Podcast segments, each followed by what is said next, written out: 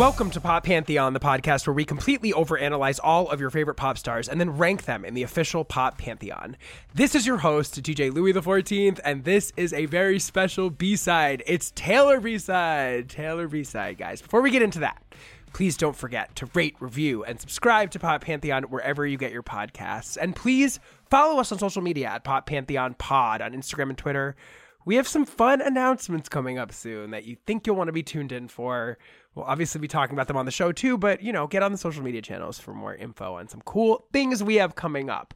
Also, Discord channel, playlists on Spotify for all of the episodes are available in the show notes of this episode, also in our bios on social media. So get up in all of those places. Don't forget to pop over to Pop Pantheon Pod and check out our niche legend dad hat available for sale. Be the coolest person in your friend group. Let everybody know you listen to the coolest podcast on earth and get a hat. And let's get into this week's episode, which is a conversation between myself and the Ringers, Rob Harvilla, the brilliant music critic, about Taylor Swift's new album, Midnights. We get into where this falls in her album trajectory, what this portends for her career at this stage, whether we're into the music, what we're liking, what we're not liking, the Jack Antonoff of the whole thing, where we hope she might go next, etc., etc. It was a really wide-ranging and fun and funny conversation with Rob. So, without further ado, here is our episode on Taylor Swift's Midnights.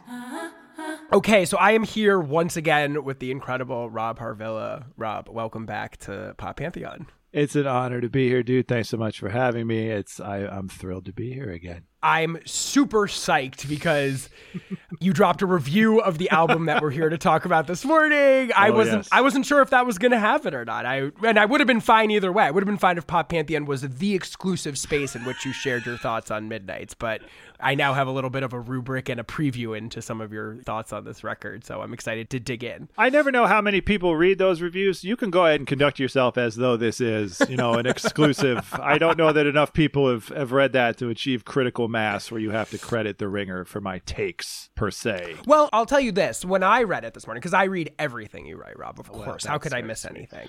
I was happy to see that we share a lot of opinions. We Mm-hmm. maybe differ on a few little things, so I think that'll be a fun little push and pull between That's the right agreement mix. and friction that makes for a good podcast. Conflict, enmity, fury. Yes, ah. yes. Yeah, hopefully we can escalate to housewives levels. There we of go. Table I'm gonna flip the table exactly. exactly. But See, then we at the agree end come the together. Yeah, ex- yes. Uh, you know what I mean? It's shaking hands tentatively at the reunion. We're gonna do the full arc here, Louie, as long I as it takes. I am Excited. I can't wait for the journey. Let's do it. So I think before we start talking about Midnights, which is obviously Taylor Swift's 10th album, Mm-hmm. came out Thursday evening slash Friday morning, depending on where you live in the contiguous United States.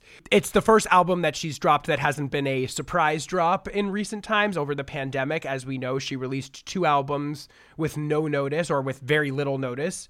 Mm-hmm. Which were mid 2020s folklore, and I'd say I think it was late 2020s Evermore. I believe they were in the same right. calendar year, if I'm correct. And they were sort of seen as pivots or shifts in her sort of career path from where she had been in the previous run of albums. So I think the way I just want to maybe get into just sort of like setting up some background. Tell me if you see this in the same way. I see Taylor's career in three epics. And I'm not quite sure whether Midnights is part of the third epic or maybe signaling the beginning of a new one. And maybe that's something we can sort of assess as we have our conversation here. But I sort of see the country pop era as the first kind of era, like the country Sure. light pop era as like self-titled through red again it's thorny whether these records Yeah, are technically country or technically pop but those first four felt like to me they were still the time where she was at least trying to gesture or signify that she was part of country on she was a some country star. Yes. Yes, even though it's a lot of those records were pure pop, especially as you moved into red. Then I mm-hmm. sort of see the second epic being the kind of maximalist pop star epic of Taylor, which was 1989, Reputation, and Lover. Yes. And then we've kind of been in, as I was mentioning earlier, the experimental mm-hmm. detour era, which was Folklore, Evermore, and maybe this album. I'm not sure. So, A, does that resonate with you that framing of the Taylor Swift discography. It absolutely does. I think that's the right way to look at it as a trilogy. And in that spirit, I would hope Midnights is more the end of the third than the beginning of the fourth this record strikes me as sort of a come down, you know, sort of a slight recalibration from like the folklore era, like moving back into pop, but like not maximalist pop. Like it's a very sleepy, it's sort of a very calculated yeah. minor record. What I want yeah. for Midnights, first of all, is I wish it didn't have to be a maximalist Taylor Swift rollout, right? Like this, this would work so well as like a mixtape or a surprise mm. drop or just some way mm. she does it. She's too big a star, and every record she makes is too huge for her to have any kind of framework to say, like, this is more of a minor thing. It's just an experiment. It's not like the biggest thing I'm ever going to do, you know, but like it's a complete thought and it's more of an experiment. But like, I, I don't think it benefits this record that it's getting anywhere near like the lover style blowout multimedia mm. explosion rollout, you know, like I think this works better as more of a minor thing from the onset. However, she can frame that if she even still can, which maybe she can't. She's too big to do that. I'm fascinated that you're bringing up the framing thing because a before we touch on Midnights, I want to get your read on folklore and Evermore okay. because I think that you were sort of mentioning to me off mic that you feel like there was more like universal praise for those and that like very few people dissented. I feel hmm. like those records, maybe it's because I'm stuck in a land of people that like is not reflective of of, of mainstream society oh, somehow. Oh, yeah. but I felt like they were kind of divisive, but maybe that's mm, just my bubble mentality. But I want so I want to come back to that, but I am interested in the framing question because I'll show my hand on this. Please. I liked folklore quite a bit, kind of in spite of myself. I am not a fan of the National, and I definitely I didn't take did you for not, one. Yeah, I didn't. Des- I don't. I didn't desire like Taylor Swift making indie gestures. Mm-hmm. That's like mm-hmm. not something that I've ever really desired from her. And like, no. I agree with some of the critiques of folklore and Evermore overall that like you know his sort of like you know fussy twee production style Dessner, Aaron Dessner, mm-hmm. who produced the majority of that and but I think overall I was won over by the songwriting on it and I thought that it really was fun to listen to her get outside of her own obsessions with her personal narrative and then her mm-hmm. like celebrity narrative which have like dominated a lot of her pop career like just records that I mean, Reputation being the most obvious example of the kind of record where she's just kind of like reflecting on what it means to be Taylor Swift, it's the celebrity. Meta. Yeah. And then, of course, Taylor Swift's tried and true, like, here is my stories of love and, you know, romance and the various people that I've, you know, dated and have wronged me. And mm-hmm. obviously, that's her, like, signature milieu and like she's right. done it very well many many times so i enjoyed that folklore took a step out of that and yeah. gave us a way to look at what a talented songwriter she is outside of the context of being diaristic in either of those two ways right absolutely so that worked for me and i think maybe also just the mood of it coming out in the pandemic mm-hmm. like it was it just mm-hmm. felt like a cozy thing to get into evermore didn't really work for me because by the time that came out it was like too much too soon of the same thing. Right. And I wasn't able to receive it as like an entirely new project. The reason I the framing thing was interesting to me was because I think if she had framed that record as folklore side B or something mm-hmm. like that, I think I could have received it better. But I think because she was trying to give this to us as like this isn't of equal value to folklore, hmm. right. and you're supposed to receive it as yet another full album statement from me, I struggled with that. I was like, sure. why do I need 20 more of these songs? like, you know, it's like it's a lot of this mood. You know yes. what I mean? Oh, so, sure. Yeah. So Evermore was the first Taylor album in her whole trajectory that I just never really warmed to. Like, okay. I'm not saying that I've thought all of them have been perfect, but I've really, really ultimately come around on every single one until Evermore. It was Except the first Evermore. Taylor okay. album I've experienced where I kind of like listened to it a few times when it came out and was like, I'm good on this. That's basically. enough. Yes. Okay. Yeah. So what what about you? What was your journey with those? Okay, I think even with a couple years hindsight, I sort of made a glib aside in my review. Like folklore, I think was the perfect early pandemic era record. Yes, it really met that moment, and not by out outright announcing itself as a pandemic record, but like clearly a pivot and like clearly an acknowledgement that things have changed and I have to do something different and I have to work in a different way. And I'm looking more internally. And as you say I think it was a huge benefit to her to frame it as not diaristic to th- these are Yes. character sketches. You know I'm mm-hmm. very deliberately telling you that I'm looking outside myself singing from different perspectives. But just this sort of cozy grayscale forest Yeah. like I'm just in my palatial you know studio estate with a dude from the National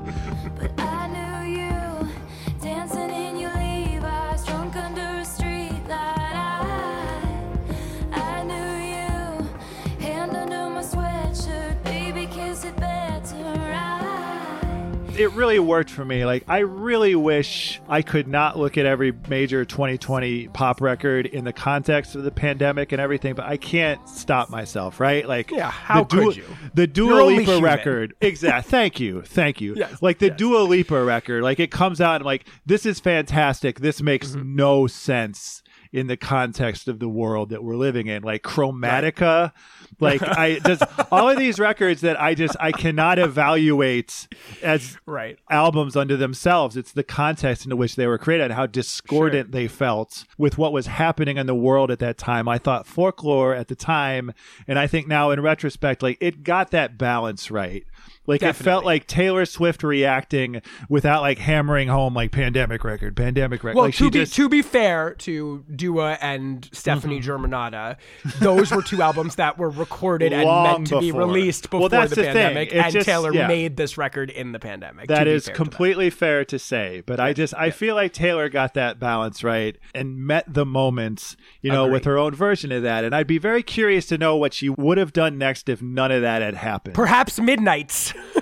Perhaps a minute. You, Which- you, which- you are probably right. I, I loved mm-hmm. Lover, Me their too. last full maximalist thing. You know, that like the different kind of styles. Like soon you'll get Yeah. better, and Miss Yeah. Americana and the Heartbreak Prince on the same record. Like I love that Yes. about that record. I would be curious to know if Folklore and Evermore would have happened if the pandemic had never happened. I agree with you completely. In my mind, I always heard Evermore as the B sides. Like she doesn't Right. need to say that. She doesn't need to be like, "This is not quite as good as Folklore, but it's still pretty good." Like she she can't she can't do that. She has to put the brave face and be like, "This is a separate statement," but like in the same Right. aesthetic, whatever. But like, I think the world received it as like more of the same. If you want more of the same, you know, there's not Right. a mirror ball on this record, but like you're gonna have an okay time. But like, No, but I mean, people come to bat for Evermore over folklore in a way that I find absolutely perplexing. I don't want to hang Like, out I- with those people. I'm glad that you. I'm glad that you talk to those people. I don't want any part of it. I that's fine. If you if you really like the Haim song, No, we can't. whatever, We're like- not yucking your yum, but I mean, exactly. you you enjoy that experience. That's how I come to it. And of course, she wins the Grammy, right? Like for Yeah. folklore, and it's just she's back on top. Not that she was ever not on top. Like I'm not one of these people, and I said this too. That like I don't hate Reputation, but I don't think Reputation is secretly like the masterpiece of her catalog. I don't think it's mm-hmm. this underpraised, sneaky work of genius. Like I think it's just fine and just sort of discordant, you know, with her image at the time and like a little too meta, as you said. But mm-hmm. I, I do think that folklore was just a fantastic reading of the room and a mm-hmm. retrenching and, and an attempt to do something different. And I like it as an era that ended, frankly. You know, I like the National, I have to say. Like the mm. National is basically a band that makes music at me, you know, as a 40 something, as a 40 something Ohioan dad, you know, like that these just mail these records directly to my house. Yeah, right. For, but but I Maybe it's the setting that's not allowing the national to click for me. There we go. Yes, you need to come over It's- here and- and, geography do some hay rides. Yeah. Um, I had never imagined her making a record that sounded anything like the National, and I was unsure if it would work. But folklore holds up for me. I think Mirror Yeah. Ball is one of her Yeah. greatest Oh, songs. I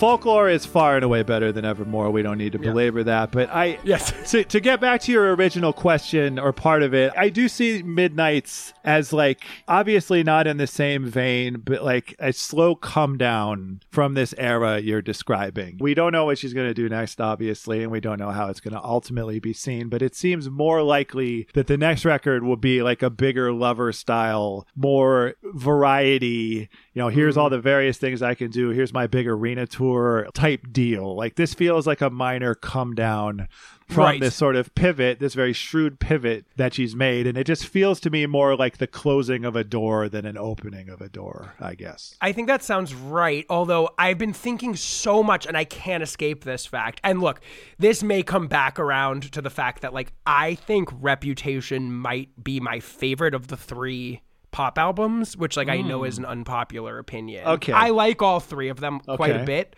but I am a Reputation apologist, which is funny because I think a lot of the things, as we're going to dive into Midnights, that annoy me about midnights are things that are even more egregiously rendered on reputation like taylor gesturing at hip-hop like there's things Yep. about reputation that are like obviously egregious and like garish and horrifying on some level but Future like for Ed some Sheeran, reason for example, i yes. actually think as a collection of songs it's one of her most like consistent bodies of work and Okay. i think it was obscured by horrible single choices like in a way that a lot of taylor's albums are It's really wild. It's truly Yeah. wild how and like let's say one thing about midnights i think i saw this in a tweet first time i think she's picked the right lead single in 10 years for Agree. sure Complete so agree. i have spent a lot of time as i've been trying to absorb this record over the last five days or so Mm-hmm. wondering what it would have been like to receive this as the follow-up to lover if we hadn't gone on this other detour because i think it would have made much more sense to me in that context and maybe been more exciting to me because Hmm. in a way if it was that it might feel like okay she's kind of like boiling down the uber maximalist pop thing to its like barest essentials and trying to create something that feels connected to that but like a more internal smaller version of what she was doing on a reputation or on a lover etc whereas in the context that we are receiving it right now it mm-hmm. has a slightly regressive quality more Yes. so than a forward moving one. And i mm-hmm. don't know that i've ever felt that way about a taylor album before. Like i've That always felt backward. like the narrative has been propelled forward by every subsequent release evermore notwithstanding. No, she's such a machiavellian career builder As that she like says, it has yes. as she in one of definitely the highlights of this album Good, good, be, because it's like kind of classic Taylor mode, like commenting on the meta narrative. Mm-hmm. I just feel like now we're two albums in a row where I'm like, I don't quite know what the move is. Like, I don't quite Yeah. get what we're doing here. Like, and I think I feel doubly upset or perplexed by that as an idea because mm-hmm. we're at a phase in Taylor's career where she has basically nothing left to prove on a commercial front. Although I will say the numbers that this thing is putting up, and you were saying like maybe she should have dropped this as a surprise as a mixtape, which I agree might have been a better framing for us to receive it like as an artistic mm-hmm. choice. But my fucking god, am I floored don't by the understand numbers this thing It's is putting just- up? it's cartoonish to crazy. me. Yeah, it's I crazy. I mean, to be at this phase of her career and to be doing that is remarkable. I mean, I can't even believe it. And Evermore, as you said, it was her lowest debut sales week ever, you know. So I Mm-hmm. was kind of thinking to myself, all right, we're entering a phase of Taylor's career commercially where every pop star gets here. It's like you don't Right. have quite the same juice to like move a million units in the first week. And also moving a million units in 2022 is like nearly impossible for even like the biggest stars on earth. Anyway, point being, I don't quite get what the point of this out. Like I'm not sure like what we're doing here exactly. Like and the only thing that I can sort of wrap my head around with it is that it is some sort of lark. Like it's a it's a lark. It's just a fun thing she wanted to do with her old pal Jack that isn't meant to be like a serious sort of move forward in her career. And that's the only way I've been able to sort of like accept it on its own terms so far because Right. and I guess maybe this is just our moment to sort of just get into think what we think about the record, but I'm just feeling overall like this album, a lot of it feels kind of neither here nor there to me. And as I said, it, a lot of the production choices feel really regressive. It doesn't mm-hmm. contain like a much of her best lyricism to me. And I just am sort of like, hmm. what is what is this album supposed to be doing like in the artistic evolution of Taylor Swift, I guess. Right. I agree with you that it feels like a lark. It's, it's funny. It's like we would love it to be a mixtape and like for our own narratives in our heads. But yes, this is a blockbuster album, right? And I think the two of us sitting here, that's the discord, right? Is like this Right. is the blockbuster record breaking Spotify. Like this, that doesn't wash for me. Like I can't picture any of these songs live, like on a festival No, stage. I know, I know, and we know she's like setting up this stadium tour for the summer. And I've been,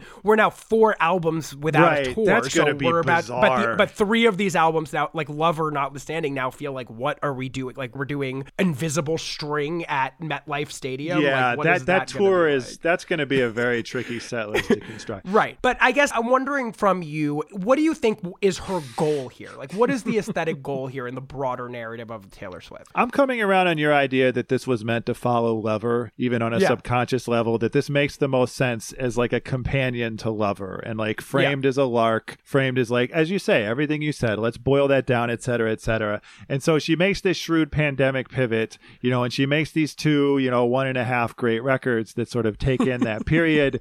And that's an interesting sideline. But now she's off the course that she had set. And this record was going to get her to that course. And now we just sort of rejoin the world now that it's back to normal, quote unquote. And it Right. doesn't quite work. Like the continuity is gone. Right. Yeah, I see what you're saying. Absolutely. And and it's like the production sounds to me very rooted in that period of time. Okay. And like that's not the greatest look for someone that's supposed to be the biggest pop star on earth. Right. I mean, I'm a little bit like, okay, we're back in trap drum programming and like version 9000 yeah. of like Jack Antonoff's stripped back 80s synth pop out of the woods. Like how many times can we make out of the woods?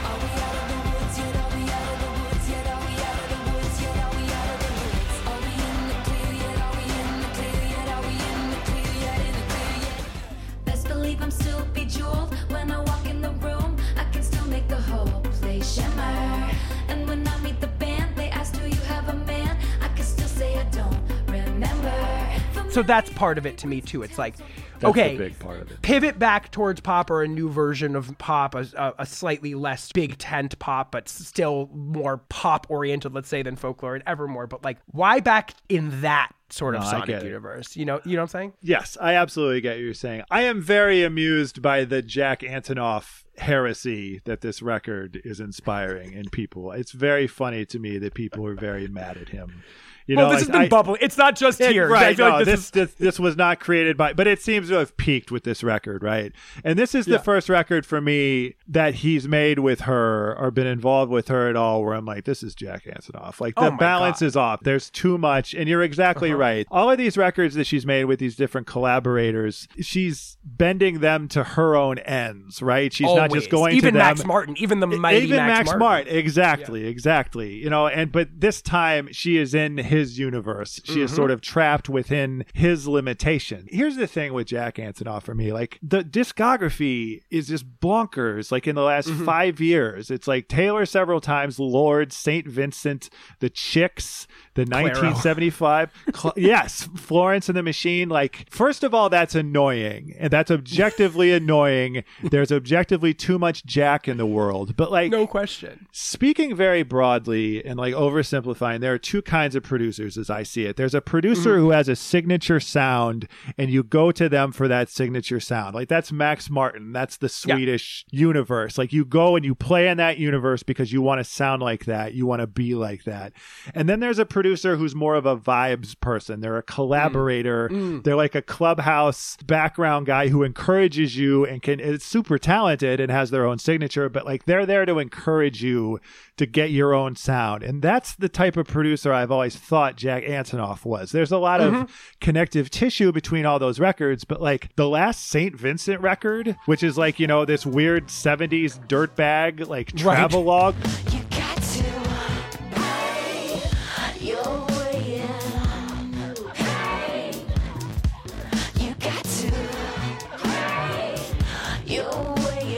you don't read that concept on paper and say Jack Antonoff's the guy who's going to get you that sound. Like the point is that he He's chameleonic in that way. He's chameleonic and he has the rapport with these people. You know, Mm-hmm. he's just a good collaborator. I don't want to belabor this, but like the fact that almost all of these people are women sure seems to be relevant. He Definitely. clearly has this very Lana Del Rey as well. Like he has this Yeah. very specific vibe where he's helpful and he's not domineering and Mm-hmm. he understands that you're in charge and he's not trying to impress his sound on you. He's trying to help you get your sound.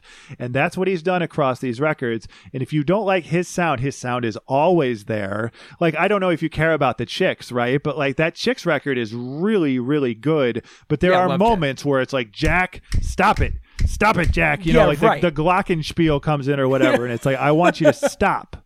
Step away. But like Yeah. most of the time, you don't hear him. You hear them. You hear him helping them.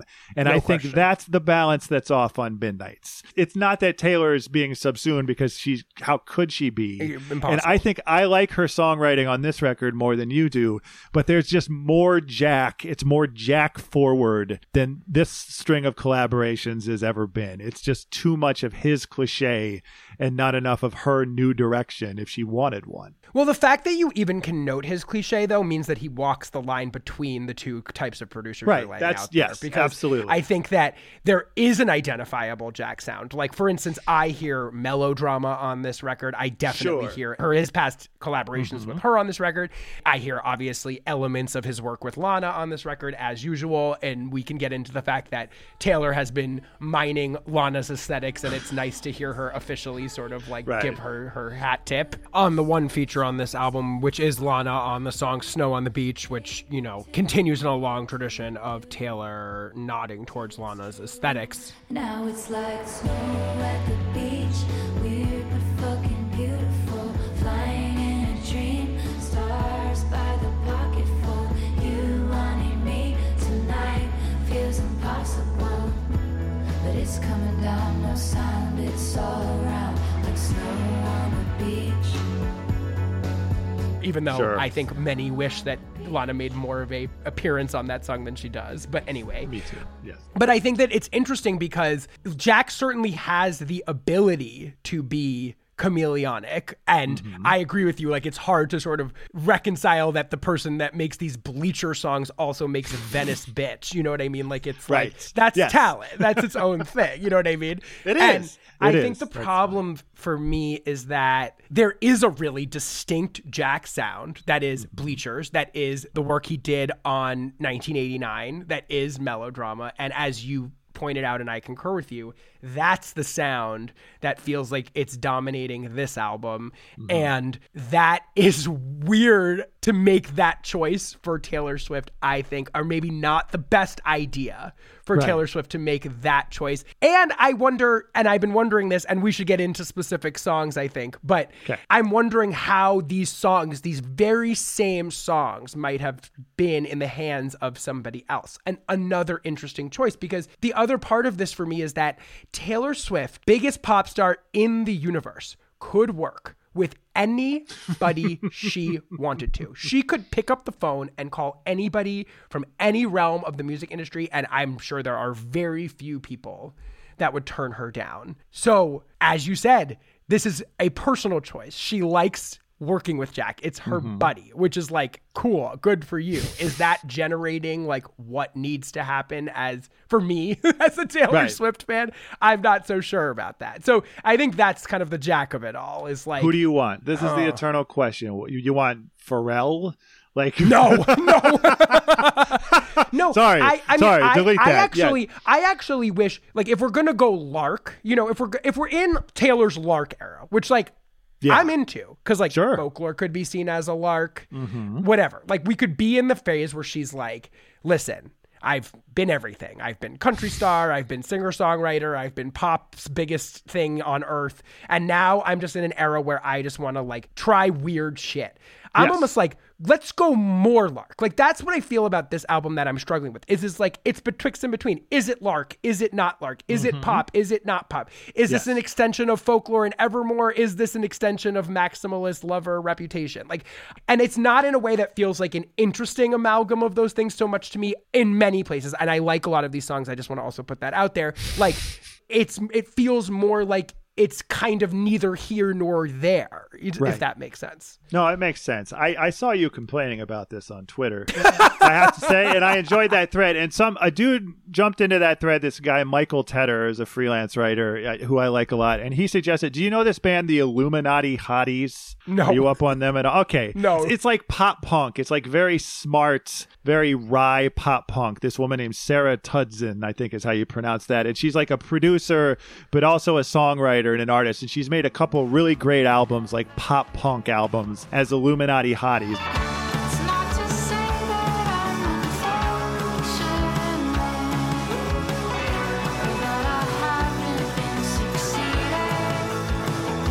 And he put her forward as someone Taylor could work with, which is, I guess, like leaning into the Olivia Rodrigo of it all, right? Like, if your favorite Taylor song is better than Revenge, you know, if we're living in this world now where Paramore, like, rightly held up as like one of the most important bands of the last 15, Yeah. 20 years, Right. what about as a lark, as you say, like a more pop punk focused project as opposed to like a few songs here and there, right? Like, it's Mm. never going to happen, that collaboration, Illuminati Hotties, but like that was the first one, that was the first suggestion of what she could do next that I was like, oh, wow, that would be really good. Like, I don't know if anyone would like that. I don't think it would break Spotify records, Hmm. Right. etc. But if you want her to try something else under the idea, and I agree with you that she's done everything and been everything, and she might as well, like that's one direction to go in is like the pop punk, you know, but cool Hmm.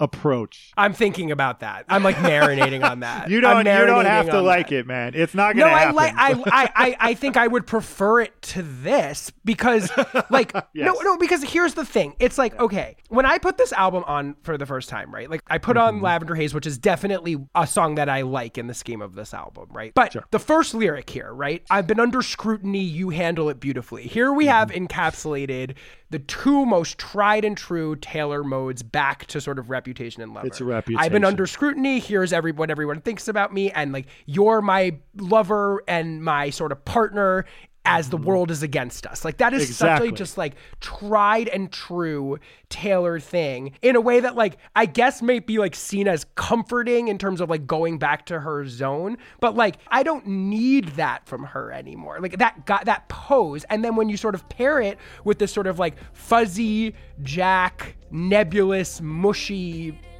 you know bed of synthesizers and like spare drum machines it's just Yep. like it just feels like why what are we doing here exactly I've been under scrutiny. Yeah, oh yeah. You handle it beautifully. Yeah, oh yeah. All this shit is new to me. Yeah, oh yeah.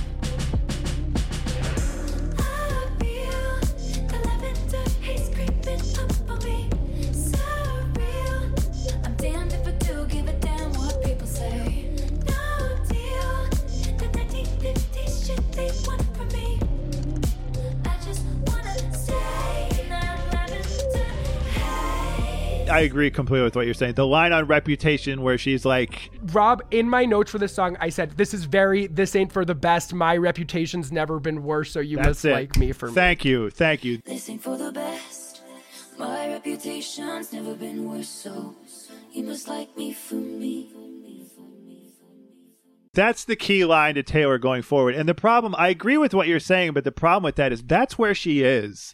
You know, Right. that's where she's going to live for. so i, have to accept her is what you're saying I think that you do. Like, this is the problem. She's been in a healthy, very Right. Mm-hmm. mostly private relationship amid the tumult of her larger life. And, like, that dichotomy is her main source of friction, right? Like, I'm happy in here, even if I'm being barraged constantly Mm, out there. mm-hmm. And I love that you can ignore everything that's happening out there. Like, if she wants to talk about her present tense love life, Right. that's her present tense love life. Like, the other Right. thing that we haven't talked about that I think is relevant here is like the single most successful song that she's Yeah. put out in the last five years is All Too Well. Is the Right, 10 10 minute minute All version. Too Well, which Right. is like a fun way to go back in time to when she was just roasting like whoever the fuck, right? And we could all be Right. mad at that guy over and Yes. over again. and every song was like who's this one about who's that one about? Exactly, Who's- yeah. exactly. Mm-hmm. We can only do that by looking backward and not necessarily even by literally re recording her old songs. Like, she's 30 years old. She's been in a stable relationship for like three, four years. Like, she can't re access the Dear John era now. Like not no, and not I wouldn't want sentiment. that. I wouldn't want her to do that. But that's the problem. Like this is a larger, more complex version of the other thing every pop star at this point deals with. It's like your life in your 30s is probably not as chaotic romantically and otherwise as your 20. There are, of course, notable Right. exceptions. But Right. like if you try and stay in a mode where your romantic life is volatile and you're still accessing like the anger that you had five years ago, you're Drake, right? Like No, you don't. yes, I don't exactly. want. I don't want her relitigating decade old relationships, but No, that no, doesn't no, leave her anywhere else to go. I understand I, I co- completely agree with conundrum that. here. I could be, and I have been thinking as I listen to this record, like for the woman who was defined, at least in her celebrity narrative, by all Mm-hmm. of these relationships, we're now five albums in with the one guy. Like Yep. that's interesting. Like that's really Yeah. like, and I think she still carries that patina, which is now so wholly inaccurate because we are literally now on our fifth Taylor Swift era that is exploring this one relationship. And I do think, as I think Lindsay Zoladz review this morning pointed out, was that this is kind of her like murky settling into just the mundane Mm-hmm. nature of long term relationships. Like it's no longer Right. sparks fly, as you were saying. It's no longer Romeo and Juliet on the balcony. It's just kind of like both in terms of how the aesthetics of this record are laid out, like the murkiness and the sort of like Yeah. Stasis feeling of the entire thing. We're thing. stable, you know, we're Yeah. stable, but that's a form of stasis, right? Right. So it's like may- maybe you are getting at something that I'm struggling with, and maybe this is laid out a little bit in the notion of the color red versus the color maroon. Just playing mm, around with a little Yeah. bit. It's I'm like, not I'm not quite sure what she's going for there, but it's poetic, Yeah. right? Like I I'm don't just, well, I'm to just thinking that, that. maybe is illustrative because it's like this is it. Maybe this is what I'm trying to get at. Taylor's defined by vividness in many instances. She's a Mm-hmm. Very vivid songwriter and a very crisp, like primary colors type of storyteller. Like where like with one line or one you know yearning sort of vocal performance, you get like transported into this very specific, sharp image, right? Like that's been one of her true gifts as an artist. And Mm-hmm. this is pure murkiness in so many ways. So in a way, Hmm. it's like trying to adopt a different version of Taylor. Like, yes, there are moments of vividness. Like there's some classic great Taylor lines on here, like and many of which appear, I think, on Anti-Hero. And like there's a Yeah. few other great Taylor lyrics where it's like in an economical five words, you are like told an entire story in this amazing Mm-hmm. Exactly. way. Yeah. But the middle part of this record in specific to me is just like bleeds together into this one mood piece in a way that like I guess maybe I'm adjusting to. Maybe that is the innovation here. Is like Taylor less as kind of like vivid and more as kind of like not primary colors, like just something a little bit more that you're meant to experience as a mood, which is different for her.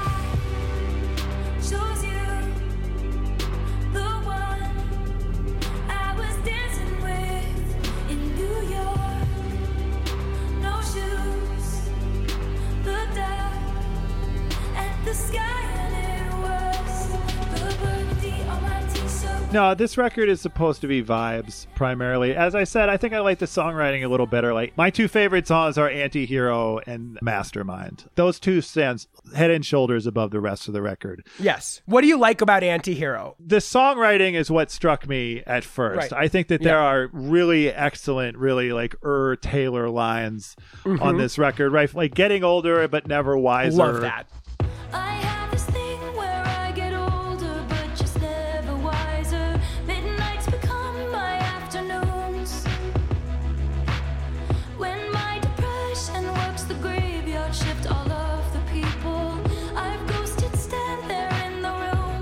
like sort of weird and sort of dorky lines, but that resonate for her. Like the sexy baby thing. Oh my God. you know, like she she's Instantly laughing at memorable. us. Yeah, she's laughing at us, us it up from hell. And like I, the line delivery of "It's me, it's hi, I'm the problem, it's me." Yeah, like perfect. I, I think that I think that she gets the vocal performance right.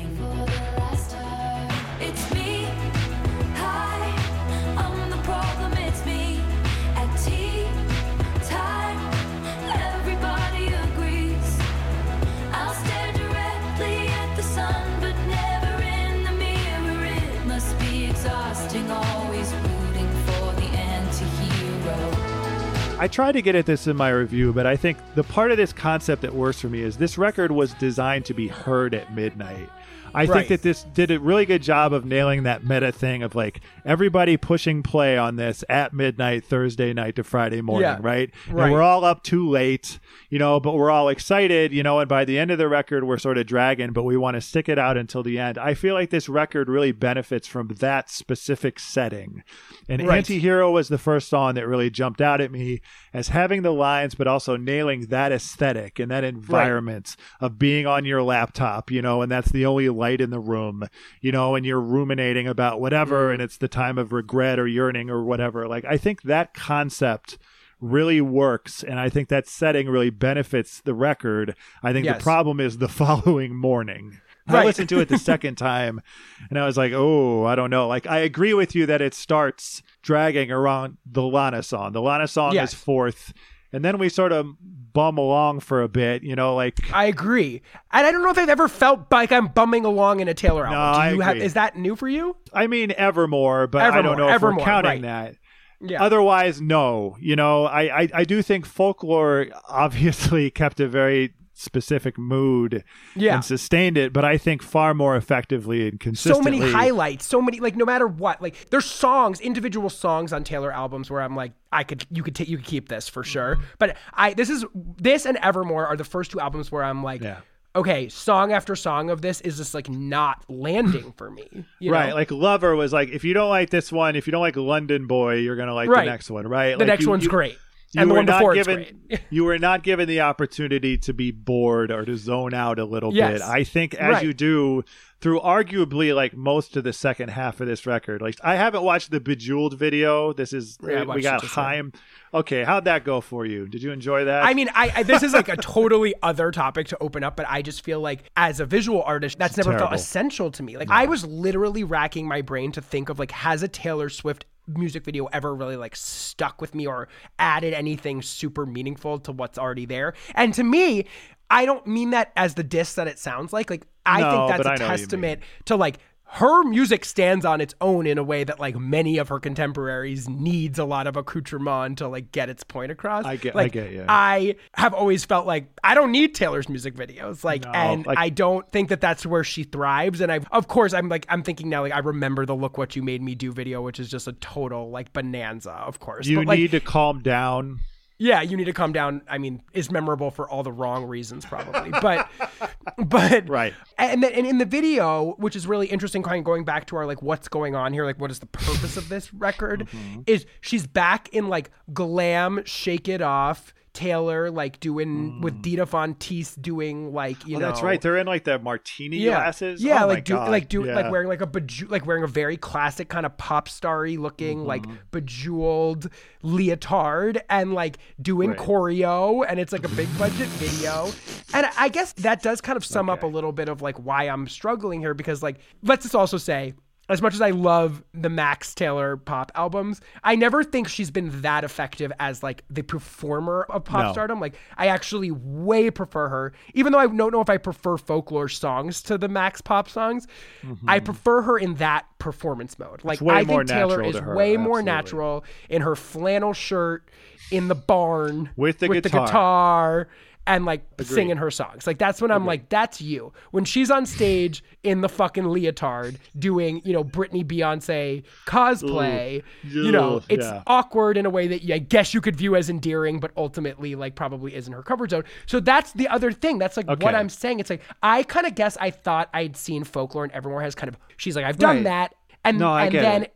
Yeah, right. Sorry. I know I'm belaboring. No, no, no. I, I I was spurring you on, not telling you to stop. I'm very sorry. No, I agree with you completely. I mean, I think the elephant in the room for this record and every other record until it happens is the country record. This Right, is what that's like what everyone wants. Right, Everyone yeah. wants her to make the country record again, and she clearly knows that, and she's clearly not going to do it, and that's Right. smart, frankly. Either Right. because she doesn't want to, or because you know, like the tension is beneficial to her, and especially these thing doing bonkers numbers, like it has validated this approach. Totally. But like that's the axe hanging over every record between now and when that happens. Like it's Right. it's not going to be quite what we want from her, but she's going to give it to us anyway, and we're going to love it, and we're going to like make it the biggest selling streaming record of all time or whatever. But that's what people want. That's where we're Mm-hmm. Right. eventually going. We assume. It's like though the murkiness of this, in a way, I actually think. Contrary to what you might have been saying, actually works. Like it is trendy to be making these kind of like murky, dour sounding songs in a weird way. Like I, I when I when vigilante shit came on, I was like, she's making a Billie Eilish song. Like she is like literally. right. This is It you should see totally me in a crown, except she's not nearly as convincing in that sort of you're right. demonic child mode as Billie Eilish is. I don't start it, but I can tell you how it ends. Don't get sad, get even. So on the weekends, I don't dress for friends. Lately, I've been dressing for revenge. So that's like I guess part of the disappointment too on some level to me is like it's not that she like isn't allowed to like make a stasis record about her relationship of many years or that mm-hmm. she's not allowed to make like a moody album. It's just that like the way that she went about doing that I guess is what I'm sort of feel like I'm landing in more as we pick this apart is that like Yeah. in a way that feels unexciting for a pop star of her stature. That's what I think I feel. Like I expect her to be able to do something like that in a way that I'm like okay, wow, like cool. Like you mm-hmm. did that in a way that like is befitting of someone of your talent and stature, which is clearly immense. And I think that that goes without saying. Like I don't want to hear Taylor making a ersatz Billie Eilish song. I do at this phase of her career. Come on, I don't want to hear Taylor making trap illusions in the year of our lord 2022 like i just don't like on uh-huh. reputation it was actually more interesting and funny. And made weird in a weird way to hear her like trying to make a song with future. Like of course that's really awkward and weird but it was like kind of fun to see her like enter that playground because she had not done that before. She had yet to kind of literally converse with contemporary hip-hop sounds in a, in a way and it was like okay cool. Here's what it sounds like when taylor swift tries to like converse with hip hop aesthetics in the late 2010s, right? But I'm like, we did that now. It was kind of weird. And like, even though I liked it, it didn't totally. So, like, why do we have these like trap drum programming on Maroon again on a lot of these songs? These kind of like allusions towards hip hop. It just, vigilante shit being another one. Like, it's just, it's weird to me. That said, though, Let's talk about. I, I feel like I'm being such a fucking Debbie Downer here, and I'm gonna get like doxxed or something. So like, I want to talk about some of the more positive. So again, you said you loved Antihero, you love Mastermind, which I agree are two of the standouts. What do you like about Mastermind? That like, what's making that one work for you so well? we don't have to talk about them at all. I don't have any feeling about like the 3 a.m. bonus tracks. No, Like, we're not talking the- about that. That Good, is not good. Thank- canon. Thank, you. That is wonderful to hear. Because the only thing that makes me mad about them is they dilute Mastermind as the closer. hundred I think percent. Also, like, give that to us in like a month when we Exactly. need something to refresh Three this. Like, that was hours really. I was annoyed when I woke up the next morning and I was too. like, "There's seven more tracks I have to process right now." Like, baby girl, like, come on. But why do you think this record's debuting with 1.4 million streams instead of 1.2 Right. or whatever? It's because of that. She's nothing if not a canny businesswoman. But anyway, go on. Mastermind is a fantastic closer for me. Yeah. And I think that I don't have the lines in front of me that like no one played with me as a little kid, you know, and Yeah. I've been compensating ever since, you know, I'm only Machiavellian because I care. Like that Yeah. sequence is fantastic. Amazing, amazing. No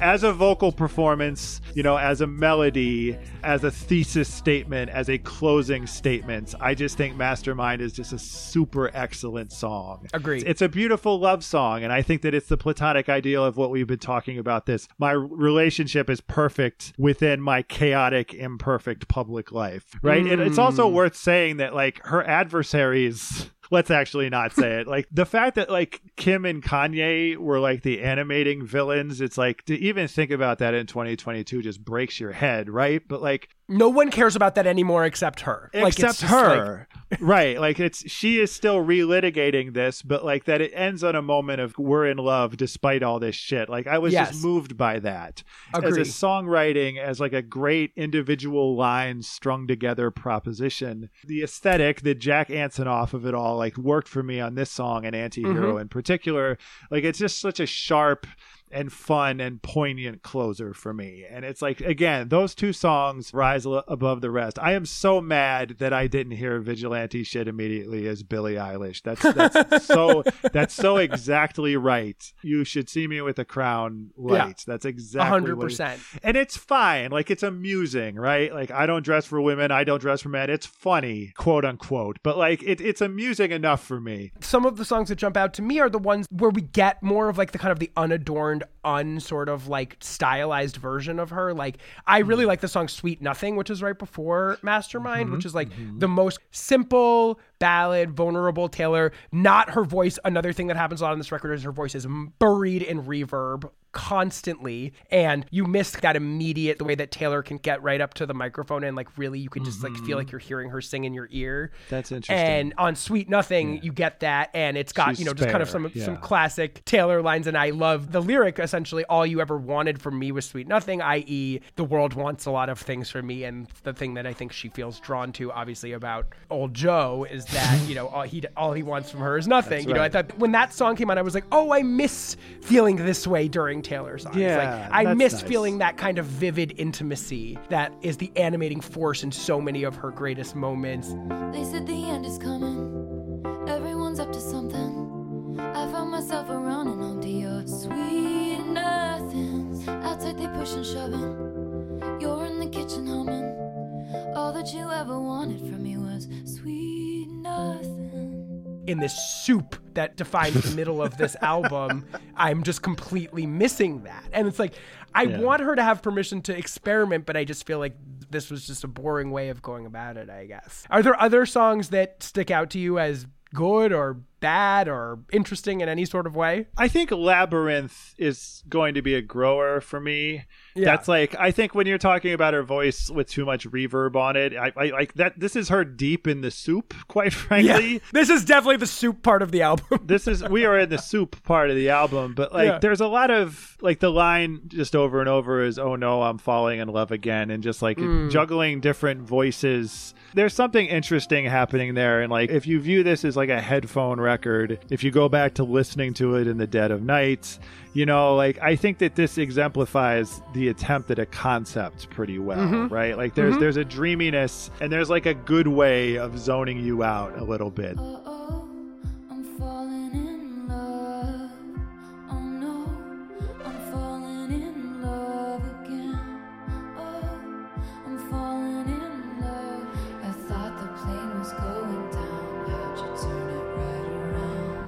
I agree with you completely. You sort of sold me on Sweet Nothing as this moment where you do go back to her being right up next to you, and there Yeah, that's the this- bound two of this mm-hmm. album. Y- There we go. That's a good way Yeah. of putting it. Like I dig that now. I've always sort of just blurred out that song, but I get it Yeah. as like the sudden return to intimacy, and like Labyrinth Yes. is not that.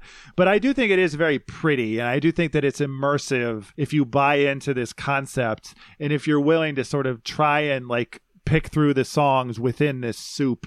I think Labyrinth is one that could be a grower in a way that I don't know if a lot of other songs in this record can be. Like they're the Yeah, ones yeah. that I like immediately and will always like, you know, and there's the rest that I will tolerate. There's nothing bad on it. But I'm just trying to think about songs where like my opinion could change, like they could Yeah. grow in esteem going forward. And I think Sweet Nothing is one thanks to you. And I think Labyrinth is the one I had targeted is like I could really get into this and like the mood music aspect of it. Yeah, I could see that. I could see that. You know, I've been wanting the growth to happen. I've been willing it. I've been listening over and over again and You've just working waiting for that click moment to happen. And it has happened with a few of the songs, but it just hasn't happened album wide for me, really. No. And the few that have grown on me since I first listened to it are actually Bejeweled. I actually think Mm-hmm. it's one of the better hooks on the album, and I understand why she might be positing it as a future single. Yeah. And the other one that I really like, which I feel like might be kind of controversial because I feel like I have heard a lot of people say it's like one of their least favorites on it, is Karma. I actually like find Mm. Like Karma, Karma. funny. Like and I like It's seeing her be funny. lighthearted and like silly in a way that this album like is very kind of like I'm very emotional and I'm talking about depression in a way that I've never I'm like that's the other thing that I think maybe I struggle a little bit on this album is like do I buy Taylor as kind of like emo goth girl? Like do I buy Taylor as like I'm holding up a lighter because I'm like depressed at midnight in my Yeah, house? Like no, you I'm, don't. I'm not sure I totally buy that vibe on her totally. So Karma's fun to me. Like she takes the idea of karma and she's rattling off in like almost a songwriting exercise. You know, Yeah, karma's this, karma's that, karma's that, and like I love watching Taylor do that. Karma's a cat purring in my lap because it loves me. It's That's just like that's great. Like I love that on Yeah. Taylor.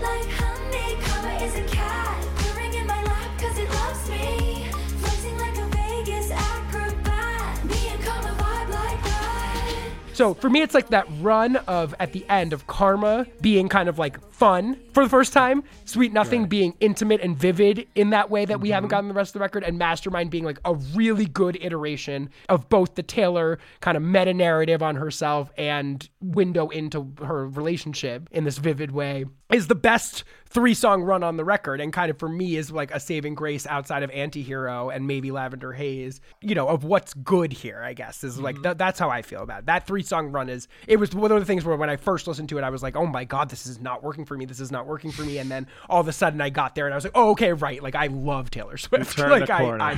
I'm, a fan. I, this is, I love this woman. You know what I mean? So those are the ones that stood out to me listening to it. At, when I sat down to write about this record, I didn't anticipate writing as much about karma as I did, but I kept going Yeah. back to it. And the cat line was the first thing. Yeah. The second thing is like I think I said in the piece, like I sort of assume this is about Scooter Braun. There seems to be like one song per record that is about like this is why I'm redoing all my old records. Yeah, it's Right. this. I don't know if that's right, but that's how I sort of read this song. Mm-hmm. And something about the bridge to this song, like that comes, you know, ask me what I learned from all these years, ask me what I earned from all these tears, ask me why so many fade, but I'm still here. There's this huge triumphal harmony and I'm still here. Like that moment really jumped out at me. It's like this is a master songwriter above Oh, and yeah. beyond everything else.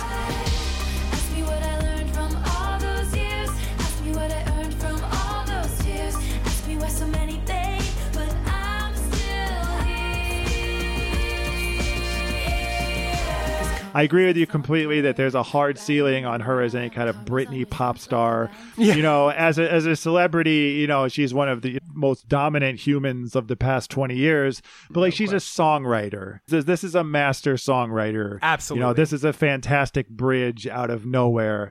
And it's silly. I agree with you completely. And you're not sure that it's on purpose, but it's plausibly on purpose that she understands that this is a little silly and it's a little Yes, ridiculous right. and it's a little overblown, but in a fun way and in an effective way. I think Karma is definitely an upper tier. I think Antihero fits into that well too. Like Yes. there's a certain mannered way to the way that she's singing and also exposing the songwriting process. Like I listened to this record for the first time in Mm-hmm. the Who Weekly VIP Discord channel, which was so much fun and it was just so funny. and Bobby uh, Uh-huh. Bobby Finger was in there and when Antihero got into the part of the song, it's like vices and and she's rhyming all this shit together. I should not be left to my own devices. They come with prices and vices. I end up in crisis. Yep. Bobby wrote, This is very rhymezone.com. and I just thought that was just so funny. But I think that that's, part of the fun of Antihero is there's a knowing sort of manneredness to like exposing Yes. the songwriting process. Like the lyrics I about the that. Mm-hmm. congressman and like, you know, it's like she in a way, it's like there's a wink there of like, you know, like this is overwritten in a way that like I want you to know that I like Yes. know that and I'm like kind Yeah. of being funny and like silly about that. Aside from that song just being the hook of that song being a classic great Taylor song and so many memorable lines on it. Like I think that's part of what makes that song work for me in a way that like there's a self-seriousness to like the like take me seriously as like someone who's depressed at midnight, you know, mm-hmm. vibe, murky, their Billie Eilish illusions, whatever the fuck it is that I'm just like I'm not totally sure I get this. Do I buy you as a twee flannel wearing fairy of the woods singing songs called Dorothea and shit like that? Yes, that I buy. That I Yeah. buy. Like that I that I accept you as 100%. Fair enough. Do I buy you as like open-hearted Romeo and Juliet lover girl? Of course. Do I you are the queen of that shit. Do I buy you as a vengeful person who's obsessed with their own celebrity narrative? Hell yeah, I buy that. Absolutely. I don't know know that I buy the sort of the girl on the cover. You know, every time I see her with that lighter, I think about that girl in high school who like got a lighter and like would just kind of sit in the stairway by herself and was like, de- like I'm depressed and I write in a dead journal and like you know like and I'm like I that's just not her to me totally. Like I Yeah. it feels like a performance that doesn't totally click. And like you know this is just tangential and I and I want to bring us in for a landing here, but maybe I also find myself not particularly warm towards the re-recording thing. Like that shit is just I don't get what we're doing here. Like I'm not just, paying. A, I know what we're doing there on like a business level, but I Yeah, I can't level. I can't say that I'm sitting with those records for a long time. I respect the hustle. It's hilarious. First of all, it's fucking bananas that she's doing that. Like, can you, Rob? Imagine Bananas this. You're a the writer. word. Imagine you had to go back to every piece you've ever written and just like No. write it again, word for No, word. you had to you. look at it. Like I would, ne- Yeah. I'd rather die than look at things I made ten years ago and like, like, right. So it's insane that she has the fortitude to do this. Of course, like we're both not Taylor Swift, and we like didn't write all too well at age. That's true. No offense. I mean, you're No amazing, offense to us. and you know I oh, think that. thanks. You too. But I do wonder if that has created some of the quote unquote stasis that we've been returning to a little Of bit. course, here. Like, it she's has kind to of have, yeah. With all these past eras, and maybe that's created a lack of forward motion in the Taylor Swift discographical narrative. Like, Mm-hmm. kind of go back to what I said at the beginning of this, which is that every piece from the debut album through folklore felt like we are moving something along here. Like Mm-hmm. Right. everything felt like a building block. She had this plan going of like what each one is adding to this. Like how am I expanding the Taylor Swift universe? How am I expanding how Mm-hmm. people see me? She had gotten to a point by folklore where like even like my mom who was so reticent of her was like I get it. Like I love this album. Yeah. You know, Okay. I, I give in to the talent of this person and it's immense. So I think that's part of like the adjustment slash maybe the transitional nature of this Mm-hmm. album, which is like maybe what it is. Maybe it's not either uh, the end piece of the folklore sort of like Lark era or the beginning of a new era, but maybe it's just sort of some pivot point, transitional moment that I think maybe you said this in your review that's going to end up being in the bottom tier of her albums, which like Yeah. for Taylor. Who has Is made still great. many is still good. Like it's still a good album. Like I I, I know I've been so critical. I still think it's really good. Taylor Swift is fucking incredible. Like generational talent. And that Yeah. and that's why my expectations are so high is because I really felt like as I said at the beginning of the conversation, every single album of hers has worked for me until these last two. And so I'm interested in like what that means, and look, maybe having something to kind of come back from. Not that like the, an album debuting with 1.5 million copies. Yeah, that's like, it. This is not glitter, but I know what you're saying. Like from a something critical pro- she, maybe she's right. trying to give herself something to prove again subconsciously or something like that. know. But I don't know. A- anyway, so maybe the best way to wrap this up is what would you like this to portend for the future of Hmm. Taylor Swift's career? Well, you've sort of articulated so well. Like, what else is there to do? Right. Like, there's not a maximalist level above her previous maximalist work that I'm aware of, and I don't think we want her trying it if there is. Right? Like, I as you definitely say, not. Like that's why I, I worry about the pop punk thing because I feel like that could come across as Nah, like in the same you. way that vigilante shit comes across as Taylor doing Billie. It's like we don't want anything to come across as Taylor doing like Willow and Olivia Rodrigo. no, yeah, no, I get you. Like, that would be funny and overwrought very quickly. Yeah. But I think I go back to the idea it's such a boring thing to want from her, but the country record, right? Yeah, like I this was bound to go full circle. And there's something charming and relatable about the pandemic ultimately derailing that arc you're describing. You know, Mm-hmm. like folklore was a very shrewd move toward it, but then Evermore and now this record are, as we've been saying, like a form of stasis. Like we're Yes. revisiting old things. It was very smart of you to point out, like, just there's no way that revisiting your old records that forensically does not Yeah. stunt your growth. That's just Yeah, not the way the brain works. Hello. You're reliving like Taylor Lautner, you know, relationship woes. And it's like, what do you think that's going to do to her when she sits down to write? So what's left there? Like, how many has she done? We got the self titled left to do. We, she's only done two, Rob. She's got like fucking six more of these fuckers to go. Shit, that's is it's exhausting to think about. And It let's be honest. And I'm sorry to my girl, and like I want her to get her coins and stuff like that. But like Sure. when I'm putting on Fearless, bitch, I'm putting on No, Fearless. I get it. I get no it. matter how close you got, it ain't the same, honey. I'm sorry. Like when I'm putting on Fearless in red, I'm going back to the regular ass red. I'm sorry. Like Louie's version. I'm, I'm Yeah, not I'm not it. concerned about your 500 million dollars that you have. I don't feel like I'm starving you on any significant I level by doing so. sleep easy at night enjoying the original work. And I'm just not like so point made in a weird way, but like I know that she's gonna see it through, and that's just completely exhausting to think about. No, But that's a very dark thought that in any kind of logistical sense, that takes you like a decade, at least five years into the future. That's a very Yeah. wearying thought. It's weird. I want a country record. That's it. The thing is, unlike revisiting 2017 in 2022, Taylor circling back to country after everything she's been through now This is is going to create a totally different. Taylor's not going to return to country and you're going to get what feels like self-titled redux. You know what I mean? She's not going to do our song No, as a I know, slam and right. screen door Taylor country. per se. You know what I mean? Like